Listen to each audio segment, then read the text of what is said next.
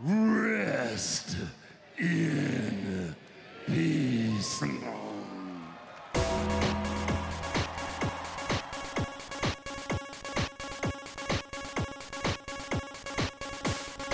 Hey, guess what? It's time for Making Kayfabe with your hosts, Bryce and Dylan.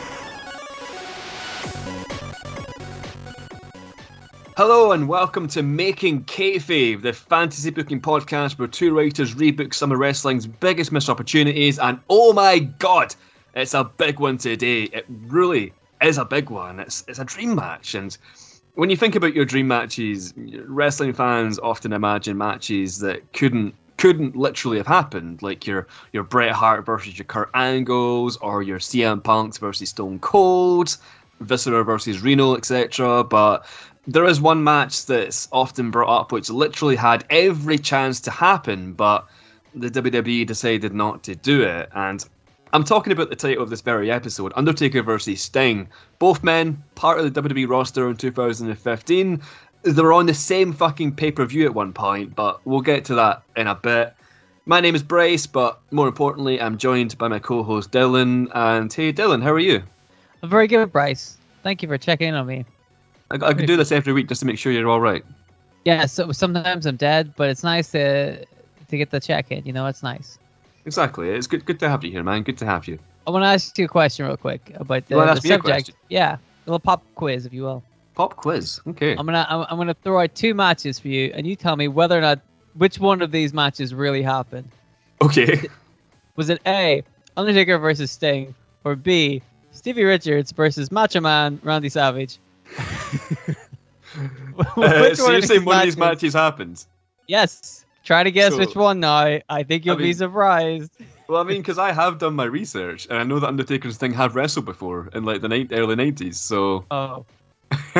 so I I don't think Steve Richards has wrestled the Macho Man, right? I'm pretty sure he did on a random No episode way. of Nitro one time. Yeah. I mean, it's not like it wasn't like a big 60 minute I mean, yeah. video. I Maybe believe it was. memorable, yeah. Yeah. Uh, but I remember Stevie Richards saying that Macho Man was a was really nice to him, even though he was Stevie Richards. You know. I'm like, wow, how about that? So that's my dream match: Stevie Richards versus Macho Man Randy Savage, and That's already You- happened. So, yeah. Yeah, but I haven't seen it yet. So I had to unsubscribe from the WWE Network budget cuts. You know the drill. Oh yeah, of course, yeah, yeah, yeah. yeah So in my mind, But it's your own personal budget cuts, um, yeah, by them, yeah. yeah. I mean, you know me. I have I, I need to save a lot of money. Mm, mm. I I need to save all my money so I can fly to Connecticut and kick Bruce Pritchard in the dick. You know, it's a big ongoing plan of mine. It's gonna be a YouTube series I'm making. It's called Exactly. Kick Bruce Pritchard in the Dick. it's good. It's very extensive. So I'm saving my money for that. You know. And so I Conrad just have- Uh, Well, yeah, if he's there, you know, I'm not gonna, I'm gonna, I'm not gonna search him out. You know. But you're not If going to he- not kick him in the dick if he's there. Oh, if he's there, yeah, they're both getting a kick in the dick. But like, I don't, you know, I don't want to have to go two trips. Oh, God, this, Yeah, I don't. no. Is it worth it looking for Conrad? I don't think so. I don't know, man. If, if he's there, like you say, you can kick him in the dick. But anyway, like, Yeah. what, what, what the fuck are we talking about? Like, why, why, why, I want to take please Stevie Richards. We haven't talked Why- about him in a while. Why didn't Undertaker and Sting happen? I, I'm holding you personally responsible. Why didn't it happen? Oh, it was my fault. I was the booker at the time, and I said the people don't want to see that, but tell you what they do want to see: Macho Man versus Steve Richards. And then somebody was like, "I have some bad news." it was some really bad news. And I'm like, I don't want to hear it. Book this for WrestleMania. And now I'm going on holiday. Nobody contact me. And then I came back, and everything was ruined. Yeah, everything was Mm. ruined, and then we didn't get Undertaker versus Sting, and then Nope. you know that that's um sad times. But I mean, one one question, one question that was brought up by the, the listeners actually a few times is uh, quite an interesting one as well. So, in theory, do you think Undertaker versus Sting could still be done in the modern day? Like, if Sting was in WWE, that's not what we're going to book today because we're going back to 2015 in this one. But yeah, looking at Sting's performances in AEW right now and Undertaker's Boneyard match a couple of years back, like, do you think there could be an argument made for them still having a, a fairly good like cinematic style match these days, or has that ship sailed? That's what I was gonna ask. I was gonna say, are you are you thinking about a cinematic match because you're talking about the Undertaker's Boneyard match? Hmm. Because the last couple of wrestling matches Undertaker had, not premium, not five Mm, no. star, no, but no. that cinematic match with AJ Styles was fun. right? Lots of fun. Yeah. And I didn't see it, but you told me that the cinematic match that Sting was in with Darby Allin and stuff, that was a lot of fun too. And Sting has been actually wrestling and putting on decent matches on AEW Yeah. as well. So the possibility of them getting together for a cinematic match, I think, I mean, had the, maybe that's why the WWE are firing everybody to be able to afford Undertaker and Sting.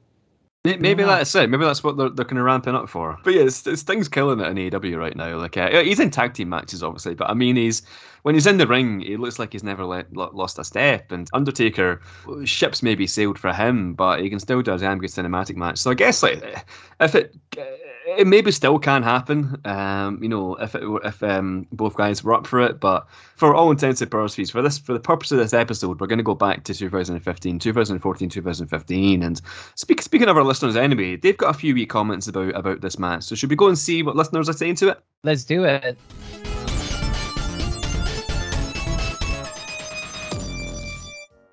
All right. Uh, first off, uh, congratulations to Gunner Dave eighty three, David Gray, who guessed the right answer this week. and Guessed uh, Undertaker versus Sting. But let's see who we got comments from. We got one from Jalal Ali saying, "This is such a tough one. Both iconic and legendary. Don't even know who I'd want winning." And like, yeah, same myself actually. Like when I was writing this, I left the ending for the end, believe it or not. and, uh, you know, I couldn't. Um, I didn't know who to make, who to have win the match. To be honest, it was, it was a tough one, but not not an easy one. I mean, what, what do you reckon? Who who would you put over Undertaker versus Sting? Well, I mean, logically, I think I would have put Undertaker. Hmm. And mainly just because of the kind of the way both characters have been portrayed in wrestling. It makes more sense. I feel like the Undertaker is a much more, and not to take anything away from Sting, but Undertaker is much more of a aura and a mythos about him. And I assume that this match would be taking place at WrestleMania. And Yeah. So you would you would have to go for the Undertaker at that point. You know, I, I feel like, but but then again, you know, people are gonna be like, oh, that's typical WWE, not putting over Sting at WrestleMania. But I'm like, think about it logically. I feel like Undertaker is the safe choice there. That's it. He's won 21 times at WrestleMania. More more than that, actually, probably. So, um, you know, I think I think that's a fair shout. I mean, Paul um, at Lay in the SmackDown, or, or Lay in SmackDown, sorry, has an opinion on it. He says, unpopular opinion, but I think this match ends in a draw.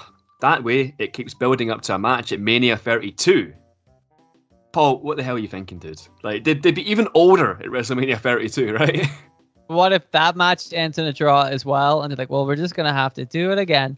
And That's then they it. just keep like having draws, and they're like, well, you know, fifteenth time's a charm, and they're like really old men by this point, but they're like, we still got to do Undertaker wins at WrestleMania 47, yeah, or something. Well, yeah. he's he's already dead, so he's got the advantage there. Well, yeah, he's a dead man, but he's he's still alive. No, what? But he's he's uh, the Undertaker. He died. He's got the lightning. He died a few times actually, right? Yeah, I he's see But how can you die more than once? That's that's. because he's already dead. But y- if you're already. Next comment uh, is from from Kevin Molnar, um, who says, "I hope it leads to a match none of us expects: Taker, Sting, WrestleMania, and a nightstick on a pole match." Um, that makes sense. Cool. I mean, he's just predicted the booking. Um, so Yeah. yeah. I had to when I saw that comment, I had to rewrite everything, you know, just because it was leading up to that nightstick and a bow match. So, And you were um, so annoyed because you're like, oh god, it, I made it make sense as well. Everything makes sense as to why they would have a nice stick and a pole match. Oh, I have to throw it all away now. Nice work, buddy. You know? Damn it, Kevin! Exactly. I mean, it's, it is the most obvious, um, you know, conclusion to, to, to the storyline. But I mean, we had to go with something else today, other than the nightstick and the pole match, unfortunately. But but yeah, f- thank you also to the Scottish nerd Paul and Atletifo for leaving comments. We love you all dearly. And hey, now that we've heard from the fans, let's do a little catch up on all things Sting Taker. What do you say? Let's do it.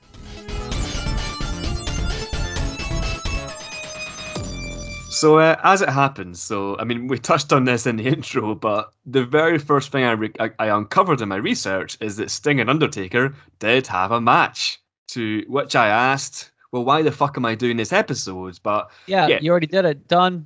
Move exactly done. on. Now let's Thanks for rebook everybody. Stevie Richards versus Macho Man Randy Savage. the ultimate fucking swerve. People tuned in for Sting and Undertaker. They're getting Stevie Richards. Yes. I mean, that's better if anything. Like, Ultimate Plan. It's finally. It's only taken five seasons, but finally. Yeah, exactly, exactly. But I mean, maybe Stevie Richards makes a wee cameo in, in, in, in the in the actual episode, so we'll see. But Don't don't um, don't tease me about this. If he's not in it, I'm gonna. Oh, I'm gonna riot. you need to listen closely. But so Sting and Undertaker, they did go one on one, but it was the um the first of September 1990, and uh, technically it wasn't Sting versus Undertaker. It was Sting defending his NWA World Heavyweight title against Mean Mark Callous, uh, a full 25 years before wrestling fans would be calling for this match again.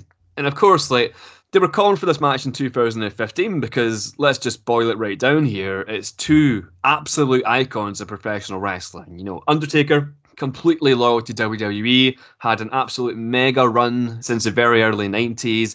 Sting, completely loyal to WCW, had an absolute mega run in the late 80s, and both men had similar vibes, charisma, and wrestling styles. It was a natural dream match that everyone talked about during the Monday Night Wars. You know, people would talk about Austin Goldberg and they'd talk about Undertaker versus Sting. And as I mentioned earlier, in 2015, they were on the same roster together. They actually both had matches at WrestleMania 31. Sting wrestled Triple H in a match that was made so that WWE could basically suck itself off about defeating WCW once again. And Undertaker wrestled Bray Wyatt in, let's be honest, a complete waste of time. Poor Bray Wyatt literally carried that entire feud. Undertaker did literally fuck all, and I, I don't think it's memorable for much more than that. So all we really have is that 1990 match between Sting and Mean Mark. But in all seriousness, 1990 doesn't count. So why didn't this match happen after both men had become legends? And I looked at Atletifo.com, who covered an interview that Sting once did about the match, and apparently Sting had pitched a cinematic match to WWE Creative. So in the interview, Sting says, I wanted that to happen. I was very clear publicly, and I was very clear with WWE as well. I wanted my last hurrah against Taker. For whatever reason, it just never materialized. To this day, I don't know why. Maybe Taker never wanted to work with me. I had no idea. I mean, I've had good conversations with Taker, and we've always got along. I don't know why this match never happened, but it should have happened. It wasn't going to happen, and I knew it. And that wasn't the only reason why I left WWE, but it's one of the reasons why I left. I wanted that one last match. And in the same Atletifo article by Hamish Woodward, um, fantastic website by the way, check them out. They've got an article on making kayfabe. They found an interview that the Undertaker did about the match, and like, I, I genuinely think Sting's theory about the Undertaker not wanting it might be spot on. So here's what Undertaker says. Here's what Undertaker said, "Fuck you, Sting." Pretty much, yeah, like so, something like that. Um, but I mean, he says, Undertaker says, where I kind of differ from a lot of people is I look past the marquee value and I look on the ability to deliver. So, like you said, there's so many people that are clamoring for that match that I just don't know the match could deliver on people's expectations. So, yeah, like Undertaker was maybe worried that the match with Sting couldn't have delivered the hype, basically. And, like, I don't know, man. I'm, I'm torn. I don't think anybody would expect the match to be a five star classic in 2015. You know, it's it's more about it just being an absolute epic for me. You know, like Rock and Hogan wasn't a five star match, but it was fucking huge. It was a huge match that most people remember fondly because it was two icons, and I think the same would have been true for Undertaker and Sting. You see, that's the thing, because that's what I was going to jump in and say, is that, it, in my opinion, uh, Rock Hogan is a five star match because of the way it works and because Hmm. of, like, it's very simple when you look at it. But if you just watch it as a whole and you listen to the audience and you watch the way those two pros go, they don't have to do a whole lot of stuff. They do everything perfectly, and they have the audience in the palm of their hands, and and you get it, and like that's like that's pure pure pro wrestling right there. It's it's it's wonderful, you know. And so when you were saying that about Taker and Sting not going out there and like performing like super well, the first thing I thought of was Rock Hogan, and I'm like, well. Rock Hogan, like, is you know, they didn't break the bank with the stuff that you know. There's no suicide planches and you know, Phoenix splashes and stuff, obviously, um, because the you know Hogan didn't feel like it that day, brother. But those two guys went out there and did like a really, really, really good match that worked within their skill set, and they Mhm. did it perfectly. And Undertaker and Sting are two pros of the business. Sting has never been known as one of those incredible wrestlers, but he's solid. He can he can do stuff in the in the ring, and he knows what he can do. Sure. Same with Undertaker. Undertaker knows what he can do, and I feel like the two of them could easily have come up with a solid match. You know what I mean? Because they're both pros. They both know what they're doing. It's Hmm. it's very interesting that since Hogan and Rock, you've never really seen a match like that at WrestleMania. You know? Well, that's the thing. Is matches that come uh, come along once every like twenty years, something. Because it is just. I mean, those were two of the like uh, absolute icons of their era, right? Whereas like uh, you know Roman Reigns versus Brock Lesnar, that's not like uh that's not two icons. That's just two guys who are in the main event at that time. You know, so um, right, you but know, but- Undertaker and Sting are those two icons. They could have had a, a Yes. similar match, in my opinion. You know, it's strange that Undertaker would would kind of put it down like that because Yeah. with a guy like Sting who's been around for so long and kind of knows the business, like I said, you know, he's he's not well known for being the greatest wrestler of all time, but he's solid. He knows what to do, and with a guy like Undertaker leading them and coming up with ideas and stuff, they could have had a match if if if they really went for it, you know. So totally, yeah. that's that- a you- bit of a missed actually- opportunity.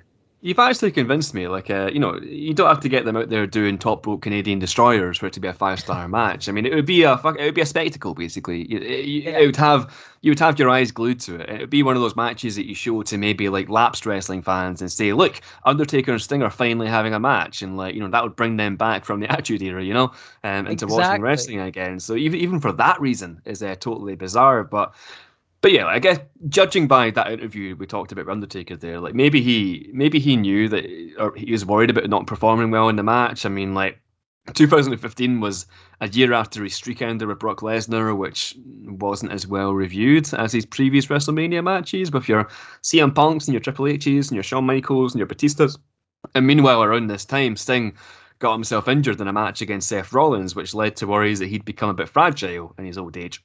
And of course, I, I say Sting got himself injured, but in all seriousness, I always believed the fucking turnbuckle powerbomb Yeah. is a fucking atrocious move and should be banned. But you watch AEW these days, and like I said, more than five years later, even though he's limited to tag matches and cinematic matches, he is looking fucking great for 62 years old, man. Like he hasn't missed a step. Whereas, like, um, you look at the matches towards the end of the Undertaker's career, minus the Boneyard match, they were all kind of critically panned, like against Goldberg in Saudi Arabia and against DX in Saudi Arabia. Arabia. Um, but yeah, exactly. But But that's exactly it. Like, don't you think it's like super hip- hypocritical of the Undertaker to criticize the potential of like, you know, a match? You know, like I want the quality opponents, and then he like hams it up with fucking Goldberg. Like, come on, man. Sting's a better wrestler than Goldberg. Well, it's, he's a better wrestler, and he's he's a match everyone wanted to see. Like Goldberg, Exactly. Steve Austin was Goldberg's guy, right? That's how it was kind of paired in the Attitude Era. Nobody, nobody ever guy. said I want to see Undertaker versus Goldberg. Nobody. Like that's Yeah. stu- but so for him to turn down the Sting one because Sting might not be as good a wrestler to go for well, we all know why he went for Goldberg, right? Yeah, Like sweet, sweet Saudi money, and it is That's sweet. it. I gotta say. That's it. That, that Saudi that Saudi money brought Shawn Michaels out of retirement, man. Like uh, it must have been a lot, a lot of money. So um, you know, but I, I get, yeah, you're absolutely right. Like uh, it's a little bit hypocritical to then turn turn around years later and just say I'm gonna have some crappy matches to end my career, you know. But anyway, like uh, you know, we won't know exactly how the match would have turned out. I mean, it's uh, you know, we couldn't couldn't really imagine it. It would have been maybe it'd be a spectacle, maybe it would be a cinematic match. Who knows? But I mean, that that's down to the performers. But what we can do here at Making Kayfabe is that we can try to imagine the story that would have played out between them. So. What do you say, Dylan? Should we jump into our time machine and reimagine what would have been with Undertaker and Sting? Are we also going to do Stevie Richards and Macho Man? Um, maybe next week. What do you mean maybe? Positively next week. Whatever my plans were for next week, scratch them. We're doing Stevie Richards versus Macho Man. Everyone always ends the season with a stable. Fuck it. Stevie Richards. Stevie Richards. Stevie Richards. It's a new stable. The Right to Censor are coming back, baby. That's and this it. time they're pissed off at Macho Man. It's a whole thing. Our Macho Man's in the right to censor. ah, Macho, oh, macho, macho gentleman. ah, this is amazing. Ah, Can you dude. imagine the, the Macho Man, but he's all censored? Like he's all just like really boring and like, hey brother, Just wearing a suit. Yeah. Yeah. Yeah. like Macho, are you spooky? No, I'm not spooky anymore. no spooky today. I'm like, oh, Is are you okay? nope. anyway, The cream doesn't rise to the top. The cream staying where it is. Cream ball at the bottom. oh, Just says everything is- opposite. Like instead of oh Yeah. yeah, it's no. Like, he's Oh, in the. Kool Aid man now. Like. anyway, we'll worry about that next week. yeah, we'll, we'll go into that more next week. Undertaker versus Sting. Should we do it? Let's do it. Yes. All right, it's time to turn back the clock here. So not not too far, but we need, need we need to start today's fantasy booking at Survivor Series 2014, and this event was famous for two main things, obviously. So the first being Miz and Damien Mizdow winning the tag team titles. Suck it, Dylan. Ooh, But also, perhaps I more famously, suck it. more famously, it is known for the WWE debut of Sting. Sting, 29 years into his wrestling career at this stage, made his surprise appearance in the main event of the show. And we'll touch on that again in just a second, but what's also crucial to remember is that this event was six months after WrestleMania 30, where Undertaker's famous WrestleMania streak was ended by Brock Lesnar, and Undertaker hasn't appeared on TV at all since going 21 and 1 at WrestleManias.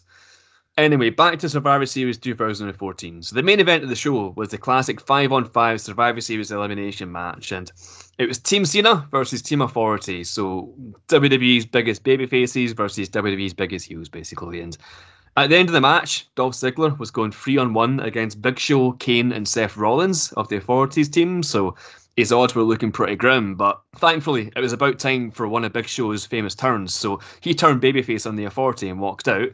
Ziggler then hit the, the zigzag on Kane and eliminated him, and then he hit the zigzag on Rollins too. But then some shenanigans happened with Triple H knocking out the referee and bringing in his own dirty referee, which led to the debut of Sting. And I'm saying this because we're going to be keeping it mostly the same in this rebooking, so you know, mostly it's a good start to our story here. But anyway, Sting comes down to the ring, he takes out Triple H, pulls Ziggler on top of Seth Rollins, and basically becomes the reason that the good guys won over the authority this time.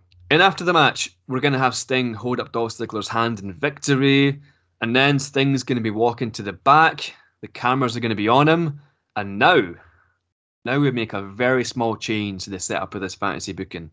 Because as Sting is walking up that ramp and after doing a bit of, uh, you know, vigilantism, we're going to hear a very recognizable sound.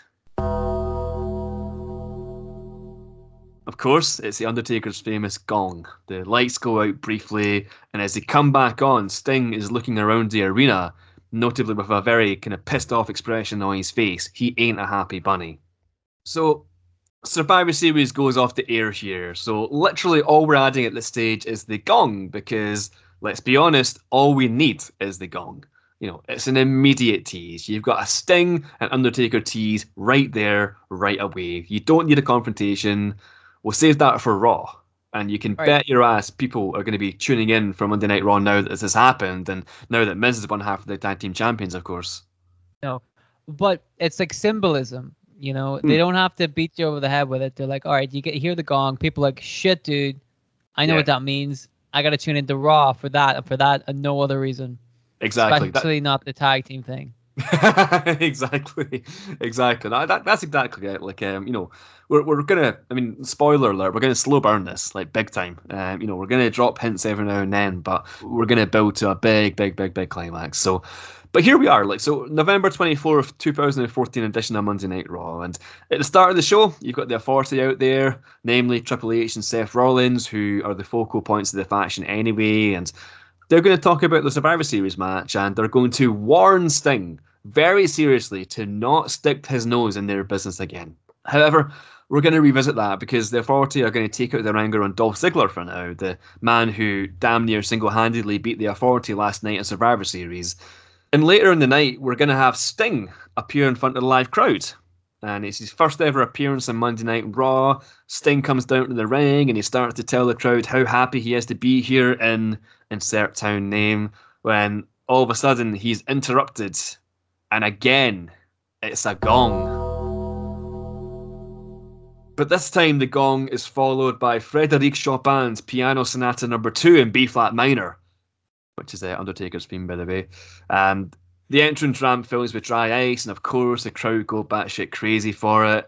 Soon enough, The Undertaker walks out onto the ramp, making his first appearance since WrestleMania 30. He's dressed in his full get-up, black hat, big black coat, as he makes his slow march down to the ring. And as he stands in the ring, the music fades out, and dude, like I mean, we said it earlier, you don't have to do a lot here. Um, you know, once again, just the image of Undertaker and Sting standing face to face in the ring is enough to make the crowd go crazy, for social media to go crazy, for lapsed wrestling fans from the late 90s to suddenly want to watch the product again. These are two of the biggest names in professional wrestling. It's the ultimate dream match. So, yeah, having these two men locking eyes is a moment in itself. But Undertaker, he goes and takes a microphone and he brings it back, staring intensely into Sting's eyes, and he says only one word WrestleMania? Of course, the crowd are going to pop again because now it's seemingly official. The challenge has been laid down Undertaker versus Sting, WrestleMania 31. Undertaker hands the microphone to Sting for his answer. And Sting thinks long and hard, building up the anticipation, hyping it up, making sure that every fan in the arena is listening and he says, I'm sorry. I've got other business to attend to. I was waiting for Sting to go, I'm sorry, who are you? who's this guy? Who's this guy in the fucking hat and coat? yeah. What, what do you want with me? Are you lost? Security. Graveyard's down the road there, buddy. Yeah. so the crowd, the crowd go silent. Um, you know, they weren't expecting that, and what a blow! You know, Sting leaves the ring to a chorus of boos which grow louder and louder, and he walks up the ramp, not even bothering to turn around, leaving The Undertaker alone in the ring. And that's the end of the segment. Not not quite the end of the rebooking, but certainly the last we'll see on the November 24th edition of Raw. And as I said, we're slow burning this, folks. Bear with. I mean, come on. We've, we've got between November and March to fill. You know, you got to build this shit. Long term booking works. And as you'll see in the coming months, we're going to do that bit by bit, a little bit each week until it comes to the natural conclusion of. You, you'll see, you know. Anyway, the thing with legends is that you don't need to feature them every single week. You know, doing so rubs the shine off, right? So that's why when Undertaker comes out, it's such a big deal. He's not on TV every week, so when you see him, it's awesome. And we're going to keep that in mind for this feud. You know, I don't want either of these guys to become a weekly television character. So with that in mind, on the December 1st edition of Monday Night Raw, we're basically going to show a replay of what went down last week, but we'll have it advertised that Sting will address his run in with The Undertaker next week. No Undertaker, no Sting this week, but enough to keep it fresh in people's minds. Remember, slow burn. Also, in the show, at some point, the Authority are going to talk about Sting again, you know, like another warning, just in case you hadn't heard the first one. Anyway, next week rolls around. It's the December 8th, 2014 edition of Monday Night Raw. And Sting's going to do as advertised. He's going to address what went down last week with The Undertaker. He stands in the ring with his big black trench coat and he'll say that, sure, he's very aware of how many people want to see Sting go one on one with The Undertaker. I mean, why wouldn't they? Two bona fide legends of the pro wrestling business, right? He may have been doing this for almost 30 years, but Sting is still a wrestling fan at heart, so he understands exactly what it's like to crave a match between two superstars. But, and there's a big but here, Sting's going to be honest with the fans so that hopefully they can see things from his point of view. The truth is, Sting signed a WWE contract way back in March, and the God's honest truth is that The Undertaker was number one on his list. I mean, the mythical Undertaker, right? The dream match. But herein lies the problem. Sting wanted to come to the WWE, and he wanted to break the streak, the famous WrestleMania streak of The Undertaker, but unfortunately, Brock Lesnar beat him to it. You know, before the ink had even dried on the contract, there was no streak. Massive disappointment, and that disappointment manifested itself into a reality check in Sting's head where he realized he realized that Undertaker simply isn't the myth that he once was. Sting watched the match. He didn't see the Undertaker that he knew. This wasn't the 21 holes for 21 souls guy. This wasn't the Phenom. This wasn't the dead man. This was an old man. And boy, has age not been kind to the Undertaker. Meanwhile, Sting, despite actually being older than the Undertaker, he sure isn't feeling old. You know, he feels like he's still in his prime, and there's a lot more to give. So now that he's finally in the WWE, he actually wants a challenge. You know, Undertaker sure can't provide him that challenge, but hey, the authority haven't had Sting's name out of their damn mouth since Survivor Series. So Triple H, little boy Seth Rollins, Sting is calling them out. I could see Sting cutting a promo like that. Yeah. You know, with you his go. fire and intensity, like I could see him like doing something like that and pulling it off. You know, That's it. Just I've studied hours and hours of Sting promos for that very moment. you love so. Sting. You, yeah. you you're like the number one Sting stan. You're Sting stan. A Sting Stan, yeah, Sting Stan, S- Sting Stang, yeah, I like it. Sting stan. The Stanger. it's Sting. it's Stang. so, so here come the authority, right? So, Triple H, Seth Rollins, Jamie Noble, Joey Mercury all walk down to ringside, rolling up their sleeves on their expensive dress shirts. They try to unnerve Sting by climbing on onto one side of the ring each, but then Sting pulls out his trademark baseball bat from under his long trench coat. He smashes Seth Rollins in the ribs with it, making Seth the victim of today as the authority start scrambling away. They were very much looking forward to the prospect of a four on one beatdown, but nobody mentioned anything about a goddamn baseball bat. It's true. That's true. Like, oh, well, they should have seen the tapes. Well, they, Right, should, should- like- they, like- they should have done their research, yeah. Exactly, exactly. Like, oh, Sting in a baseball bat. Nobody told me. That's it. Like, Well, see, the problem was, you guys it- aren't Sting stands. That's the problem. I think that's the problem. They were looking up Stang rather than Sting. They were Like, up Stang Stang doesn't use a baseball Sting. bat. Yeah. Yeah. Idiots. Goddamn autocorrect. Um, but as the authority leave, Sting locks eyes with Seth Rollins on the entrance ramp, and we can't really hear him over the music that's playing in the background, but this it sounds like he moves, "Not this time, boy," to the architect. And the segment ends there. So we get to December 14th, 2014, and it's Tables, Ladders, and Chairs, the annual pay per view or premium live event, as WWE are now calling them, because they simply cannot refer to anything fucking normally. well, to be fair, they they haven't been pay per views for a long time, really. Like they're on the network and stuff. Like you know what I Premium mean. live event, dude. Like, I mean, I, just- I don't like the. I understand why they're not called pay per views. I don't like the name premium live events. I think that's worse. But I understand why they're not called pay per views. You know. Well, yeah, uh, okay, but I mean, like, what about them calling not being able to say fucking hospital, right? They can't say hospital. They got to say like local medical facility. Local medical facility. Yeah. Or they can't say a number one contendership match anymore. They got to say a championship opportunity. It's fucking loopy, man. It really is. Like, just call it a pay per view. Everyone knows what that means, you know. I guess. But they're you know, but they're changing things up, man. You know this.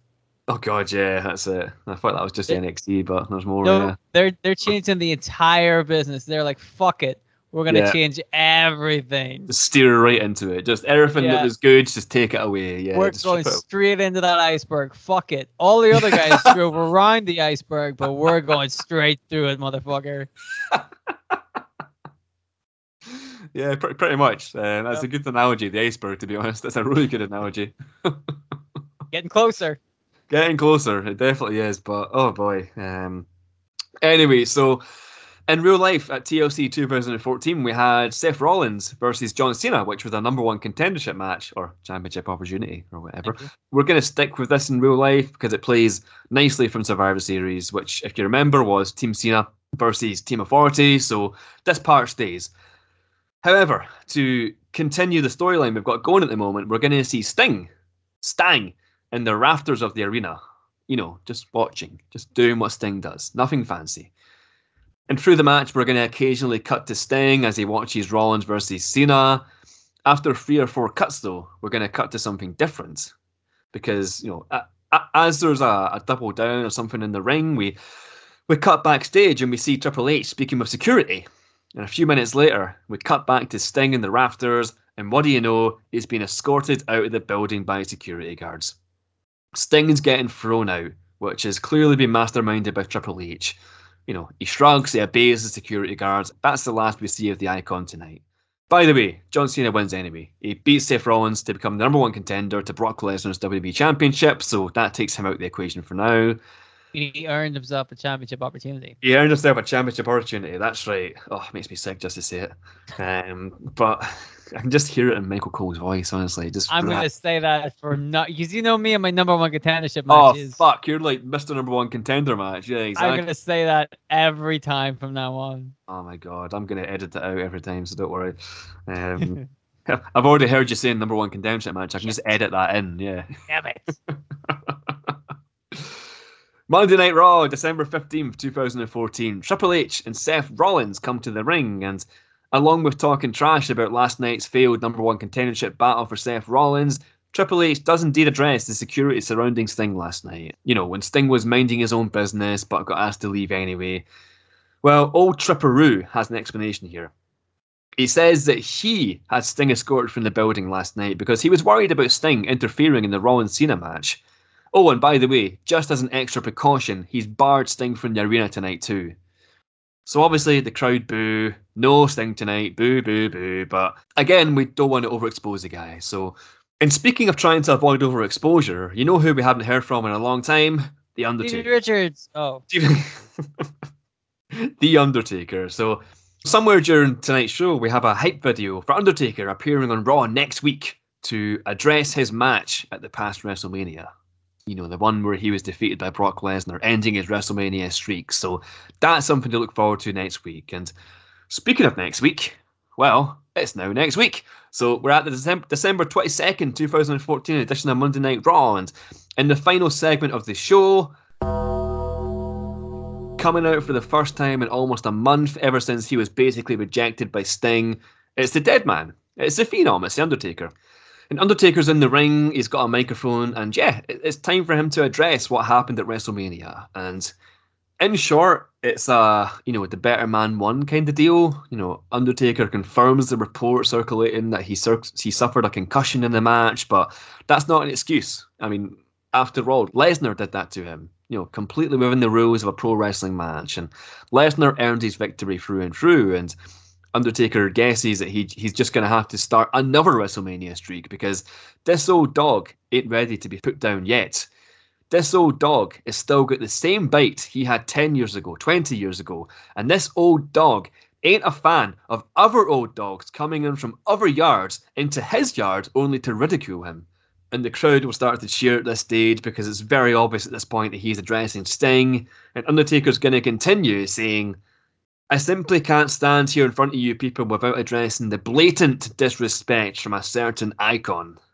And he has the crowd by all ears, but he doesn't get the chance to finish his sentence because he suddenly gets blindsided by the authority.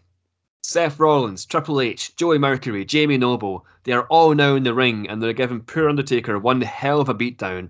Undertaker has no chance. It's four on one. He doesn't have a baseball bat, and he was attacked from behind. So, you know, the four men are laying in stomps. It's a total mugging. Undertaker's down and out. But suddenly, there's a glimmer of hope because the music of Sting hits through the PA, and down comes Sting to the ring, once again wielding his trademark baseball bat. And Triple H sees what's coming and he alerts Seth Rollins. Both men are wise enough to get the hell out of the way of the St- Sting freight train. Jamie Noble and Joey Mercury, though, the lackeys, they don't they, they don't quite do the same thing. So Sting swings for the fences, catching Noble in the ribs and Mercury in the ribs. Noble and Mercury fall to the, the opposite turnbuckles, allowing Sting to Stinger Splash one and then run over and Stinger Splash the other. He then pulls them together, gets them in position, and drops them down to the mat with a double Scorpion Death Drop. And as both men exit the ring and crawl up the ramp to join their leaders in Triple H and Seth Rollins, The Undertaker is stirring from the vicious beatdown. He manages to pull himself up using the top rope, a pained expression forming upon his face. Standing up sure wasn't easy for the old dog, and of course, when he gets to his feet, whose gaze does he meet but Sting's? And Sting doesn't offer any more help, however. Uh, instead, he just stares at The Undertaker, almost like a pitiful look, you know. It's a look that says, You really aren't the dead man you used to be. Without taking that look off his face, Sting leaves the ring, having done his duty to fend off the authority. Once again, Sting has left The Undertaker standing in the ring. The big difference this time is that Sting saved The Undertaker's ass from a beatdown. That's going to put one hell of a chip on The Undertaker's shoulder, right? So, Raw ends there. Next week is the December 29th edition of Raw, which is the final episode of 2014. And Once again, to protect the special attractions, we're not going to have Undertaker and Sting appear live this week, but that doesn't mean we can't still further some storylines. So, on the show, we're going to have a recap of Sting and Undertaker's interactions so far. You know, the Gong at Survivor Series, Sting snapping the Undertaker next night on Raw, Sting talking about how Undertaker isn't the same Undertaker anymore, Undertaker attempting to address Sting before getting beaten down by the Authority, and Sting saving Undertaker's ass from the Authority it all gets recapped. Um, and let's be honest, because it's very clear that this is all going to come into a head at some point, basically. But you know, we're keeping it subtle, we're teasing it. There's still a long way until WrestleMania after all, and this is only the end of December. So, anyway, it's a glorious video package, but halfway through, it gets interrupted by Triple H and Seth Rollins, who are cutting a promo backstage and they make a direct reference to the hype video. You know, like a ah, you, you don't need to see that. Two old guys fighting over a game of dominoes. It's time to talk about the future. It's time to talk about Seth Rollins. And well, they're, they're going to be talking about something that's very timely. So, Dylan, as you and I record this almost exactly eight years later, it's uh, it's Royal Rumble season, and things are really heating up. I mean, we've just heard that Johnny Knoxville from the '90s is going to be featured in this year's Royal Rumble. How fun! Yes, I'm excited you Can't know, wait. we can't we can't have any actual wrestlers in it because they fired them all. But we can have Johnny Knoxville. we can have reality stars from the '90s. Yeah. what a great idea that was. oh boy, let's see how that one turns out. But yeah, so Seth Rollins and Triple H. That, that's next week's booking, right? Johnny Knoxville in, in the Rumble. Oh, I think we're gonna uh, wait and see how it plays out first. That'll be the beginning of season six, I think. Yeah, I think so. If, if Johnny Knoxville wins the Royal Rumble, and, Next um, week, Stevie Richards and Macho Man. I know. How could I forget? Sorry, you're you're absolutely right. Sorry about that. I thought Johnny Knoxville had the money in the bank and would have run in to make it a triple threat, but I mean, yeah. you don't- would you would sully the classic Stevie Richards Macho Man match by making it a triple threat. I mean, come on, man. That that's you got you got to have a main event WrestleMania first. You ah, know? But dude, he's he's from the nineties. so it was Macho Macho Man's from the eighties. He's even better. See Richard from the nineties. Yeah. yeah, see, eighties versus nineties. So Yeah, fair looks enough. like Okay, Stevie Richards or Johnny Knoxville's gonna have to take a step back. That's it, or, or you're to kick him in the dick. So yeah, fair enough. So, but yeah, so Seth Rollins and Triple H are going to hype up Seth's Royal Rumble qualifying match, which is going to take place next week on Raw. And Triple H makes a guarantee that Seth Rollins will follow in his footsteps, win the Royal Rumble, and go on to WrestleMania to win the title. And as I say, no Undertaker or Sting this week, but hey, there may be something going on next week, which brings me to next week. Next week, yeah. Uh, Monday Night Raw. It's great doing fantasy booking. You can just go straight to next week. Because it's like time travel. Um, Right. but yeah, exactly. But Monday Night Raw, January fifth, we have the aforementioned Royal Rumble qualifying match. So Seth Rollins versus Dolph Ziggler. Winner gets a guaranteed spot in the Royal Rumble.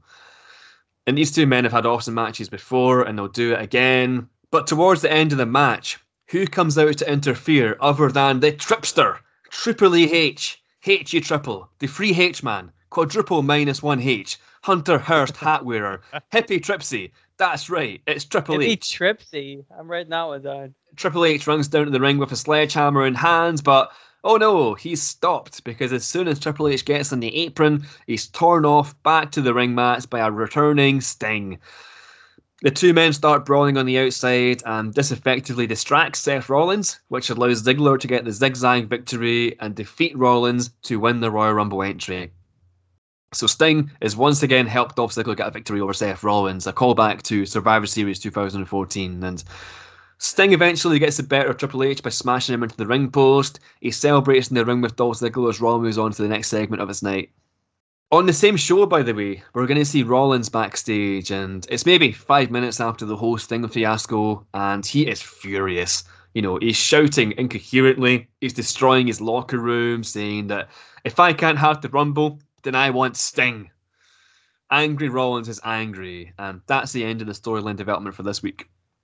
So we get to next week's Raw. It's January 12th, and we start the night with Trippy Doodah, the Trippity Trooker, the king of wings, Game Face Helmsley, Hunter Cerebral Pants. Um, I'll stop. Um, but it's was Triple H. sticking with it, are you? Triple H, yeah, Triple H is in the ring solo, and I, I don't know if I can I can do better than Hippie Tripsy, but um, I think that's the winner. I think I know what uh, what my tombolas are going to be next week. Happy Tripsy. Yeah, so Tri- Triple H is in the ring solo and he has a microphone and he's got something to say to the icon Sting. You know, he addresses what happened last week and how, in the authorities' eyes, Sting cost Seth, Rollins a Royal Rumble spot last night and how angry it made Rollins. So Triple H goes on to say, in a speech that may be a little bit ironic, he says, You know, it's all about you, Sting, isn't it? You, you, you. You don't want younger talent to flourish because then you'd feel insecure. So you wrap your hands tight around your golden shovel and you bury them, just so you can feel like a king for a little bit longer. Let me tell you something, Sting. I hate people like you.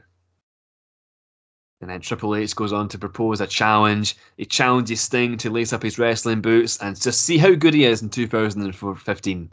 He proposes that Sting man up and take on the very man that he cost a valuable opportunity last week, Seth Rollins, and he proposes they do at the Royal Rumble.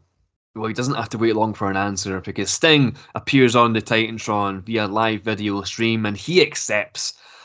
So it's on. Sting's first official match in the WWE. It's him taking on Seth Rollins one on one. And now we're at the January 19th edition of Monday Night Raw. We're six days before the Rumble, and fuck it, we're going to play one of the most used hands in pro wrestling. That's right, we're going to have a contract signing, motherfuckers. In the main event of the show, there's a nice little table in the ring there. It's got a nice little tablecloth, some nice little pens. There's a nice little Michael Cole in the ring to adjudicate the contract signing A little one, a little Michael Cole. A nice little Michael Cole. And so the authority come out, Sting comes out, and before Seth signs his name on the contract, he's got a little something to say to the Stinger. Seth reminds Sting, this ain't WCW, Stinger. You're not the megastar over here that you were over there. That place closed 14 years ago, and there's not enough face paint in the world to cover the fact that you are past it. This is the WWE, and let me tell you something. You ain't facing Buff Bagwell. You ain't facing Jeff Jarrett. This is Seth freaking Rollins. Something you've never came up against before. And at the Royal Rumble, I'm gonna wipe the goddamn floor with your receding hairline. He signs a contract and Sting smiles. And before he signs a contract, he obviously has a little something to say to Mr. freaking Rollins. And Sting says, Boy, you're going to step into the real world at the Royal Rumble. There will be no Daddy H to protect you this time. I may have gotten a few paces slower in my, than in my heyday, but son, I've forgotten more about what to do in between those ropes than you have ever learned. On Sunday, you're going one on one with the icon, and if you don't know what that means now, trust me, you will. Sting signs a contract, but as soon as he does, Seth Rollins pushes Jamie Noble into Sting, and as Seth and Triple H leave the ring, Joey, Joey Mercury and Jamie Noble attempt to beat down Sting. And they do for a good five seconds or so before Sting starts to fight back, lighting up both men with strikes and chops and strikes and chops. As per wrestling tradition, Sting grabs the contract signing table, he props it up against the corner, and places both Mercury and Noble in front of it. He then takes a run from the other corner of the ring, and bam, Stinger splash to Mercury and Noble through the table. Sting then stares down Seth and Triple H on the ramp, throwing the contract clipboard at them. A nice little go home segment for what will undoubtedly be a highly anticipated match at the Royal Rumble. So here we are. It's the 2015 Royal Rumble, and here we have it Sting's first ever WWE match. It's Sting versus Seth Rollins, a match that's been building since Survivor Series, a match that makes sense, a match which isn't just WWE once again trying to cash in on buying WCW back in the day, and we're going to have Rollins win this one. Um, I know I'm, I'm doing a big WWE and having Sting lose his first match, but there's going to be more around this, you know. So basically, Seth Rollins is going to get the win thanks to the authority distraction. He'll get the roll up win, feet all over the ropes, so definitely not a clean victory, which is going to protect Sting a little bit. But here's the thing here comes the storyline development because the authority are going to immediately jump Sting after the match. Like Sting doesn't even have a moment to sell the fact that he's pissed off about Seth Rollins cheating to win because Triple H, Jamie Noble, and Joey Mercury are in there and beating the crap out of Sting. They're not playing around either. They're fucking Sting up. Rollins joins the beatdown, and once again, the authority are making the most of a four on one situation. Eventually, Triple H gets Sting in the position for the pedigree, and then the crowd gasp as lightning strikes the ring. The 40 fucking shit themselves, man. Like, they get out of that ring faster than lightning. I just realised I should have used a better idiom there, but uh, but that, works. Uh, so you get my drift. The pyrotechnics team earn their money tonight by making it look like lightning striking the ring, and the authority are out. No, no, he really, he really can shoot lightning. I mean, sorry, Undertaker shoots lightning, so he earns his money tonight. Uh, The 40 are out of there. And Sting doesn't notice, you know, he he doesn't notice that he has potentially been saved by The Undertaker because he's been laid out by Rollins and Co. You know, he's, he's unconscious, but when he watches this back, he's going to have something to say there, I'm sure. So the segment ends there anyway. And the next night on Raw, January 26th, it's announced at the top of the show that there will be no Sting tonight. Sting is unfortunately still feeling the effects of the authorities' beatdown last night after his unclean loss to Seth Rollins. I've said it before, I'll say it again, I'll say it the whole fucking episode. You gotta use these guys sparingly to keep the allure. However, on the show, we're gonna see Seth Rollins and Triple H arriving at the arena. We get a shot of their limo pulling up into the car park. The limo driver walks out, opens their door, etc. It's Seth and Trippers, with Seth Rollins looking real smug after his victory over living legend Sting last night. As they start to walk towards the arena door, they notice that something's actually parked in front of it. It's uh, a hearse, and there seems to be a lot of dry ice surrounding it. Who the hell would leave a goddamn hearse covered in dry goddamn ice outside the? Oh yeah, okay, makes sense. Who could this possibly be? Oh, son of a gun! You know, It's Billy Gunn think- again. I was trying to think of somebody else other than Billy Gunn, but as soon as I said son of a gun, that's all I could think of. I'm like, oh, Billy Gunn. Was Billy Gunn? Billy Gunn was in the company in 2015. Oh, he, he, he was um he was part of the New Age Outlaws at that time. yeah, Yeah, they came back around that time, so it works. Perfect. yeah, that's it. Yeah, oh yeah, it's um, it might be Billy Gunn. And then might be- Billy Gunn and Sting had a match, and then that's the end of the booking. Billy Gunn and Sting could have a match in, in AEW. oh shit! They, they did. They did. They did. They literally just did. They did a couple of weeks ago. It was um Darby, Darby and Sting versus Billy Gunn and uh, his son. Seriously, oh, that's amazing. legit, that happened. Yeah. I Dude, I said know. that as a goof. Yeah. Actually, not even like two weeks ago. I think it's very recent. That's unbelievable. I don't know if you've seen Billy Gunn these days, man, but he's in He's fucking shape. He looks you great. notice Yeah. people whenever they leave the WWE, they get ripped because once they're not on the road like every every week, they can they have more time to like go to the gym and like actually, um, because you know you've seen like loads of people have like left the WWE. We talk about uh, Adam Rose, he left and got ripped. Al Yeah. Snow, you've seen him now, he looks ripped. Billy Gunn, Billy Gunn looks great. Yeah, he does, man. I. I thought you were going to say something else than off the road, but um, I thought you were going to say off the roids. None of the people I've mentioned are on the roids. Thank you very much.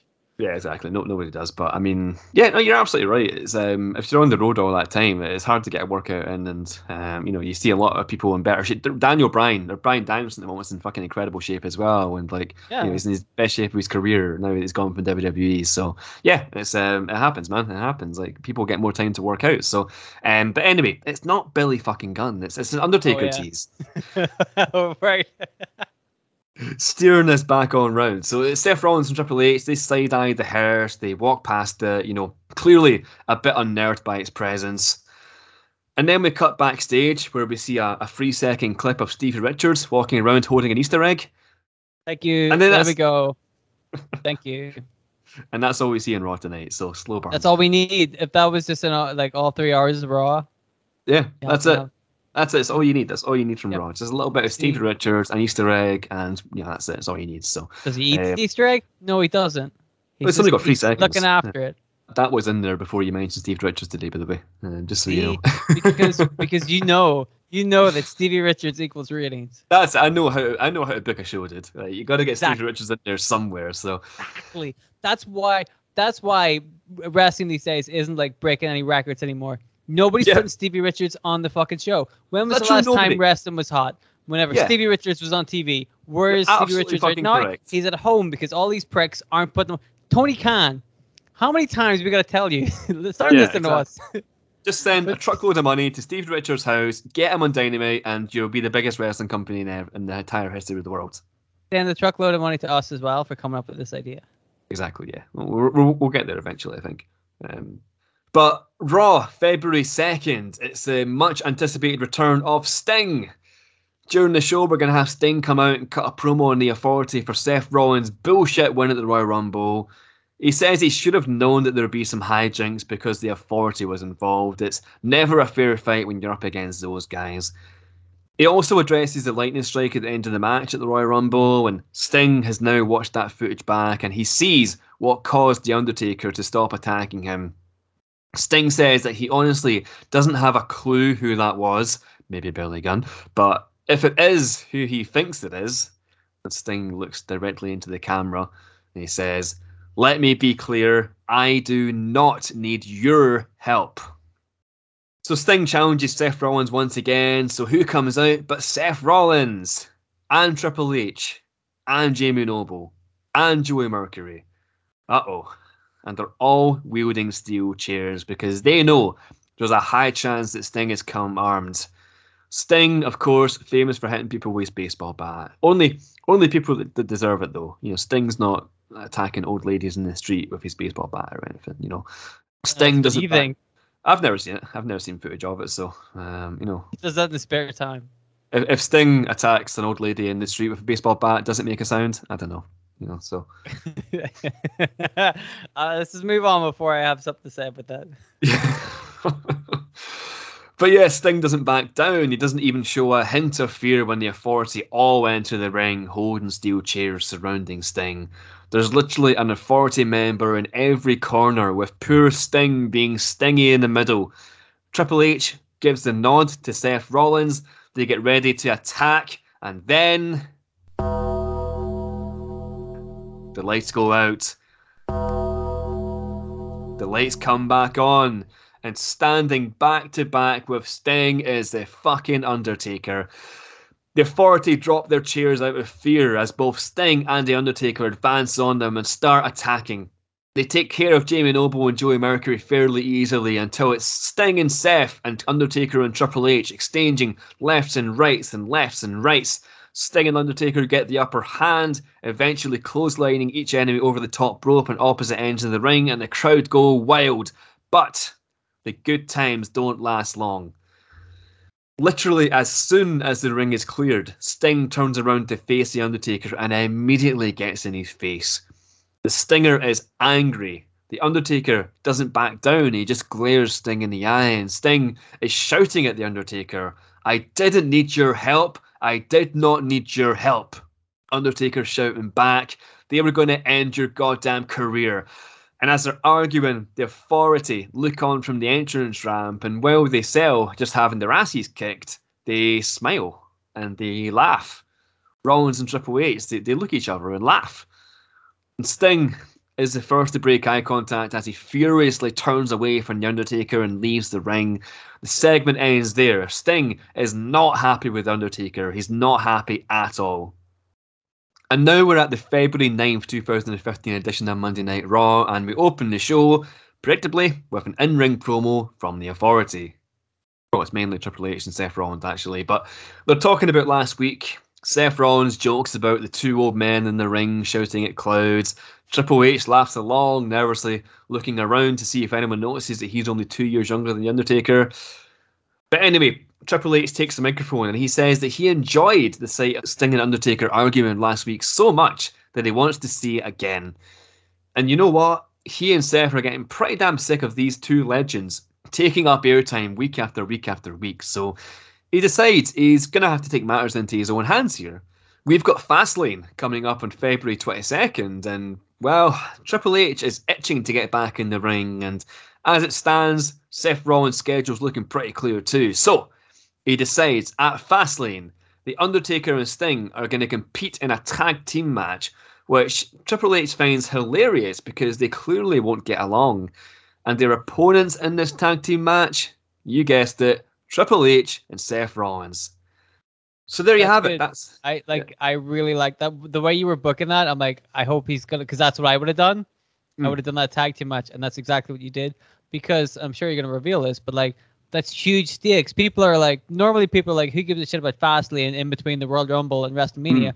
If you have a match with the Undertaker, Sting, and Triple H, and not to take anything away from Seth Rollins, but those are mm. three like huge names right there in one match. People are gonna pay attention. Yeah, man. I, I think a lot of people. I, I'd watch the shit out of that match. You know, I'd be very interested in that match. You know, I'd I'd, I'd, Not I'd if it watch that. in Saudi Arabia. I mean, no, but I mean, I don't want to give them the blood money. But I mean, yeah. But if it's uh, on Fastlane, then why not, right? Exactly. It intrigues people. You're like, oh, hey, I, I gotta watch this. I know these guys. That sounds like a really interesting kind of pay per view because you know that that's gonna get people I- interested and it's gonna lead you into WrestleMania. Well, exactly. Smart, Uh, smart booking.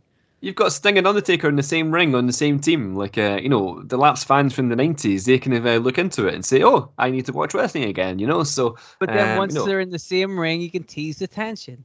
Exactly, exactly that man. So that that's what we're going to do tonight, basically. So you know, we got um uh, the match booked for Fastlane, and uh, you know now we have that knowledge that Sting and Undertaker are going to team up and take on Triple H and Seth Rollins.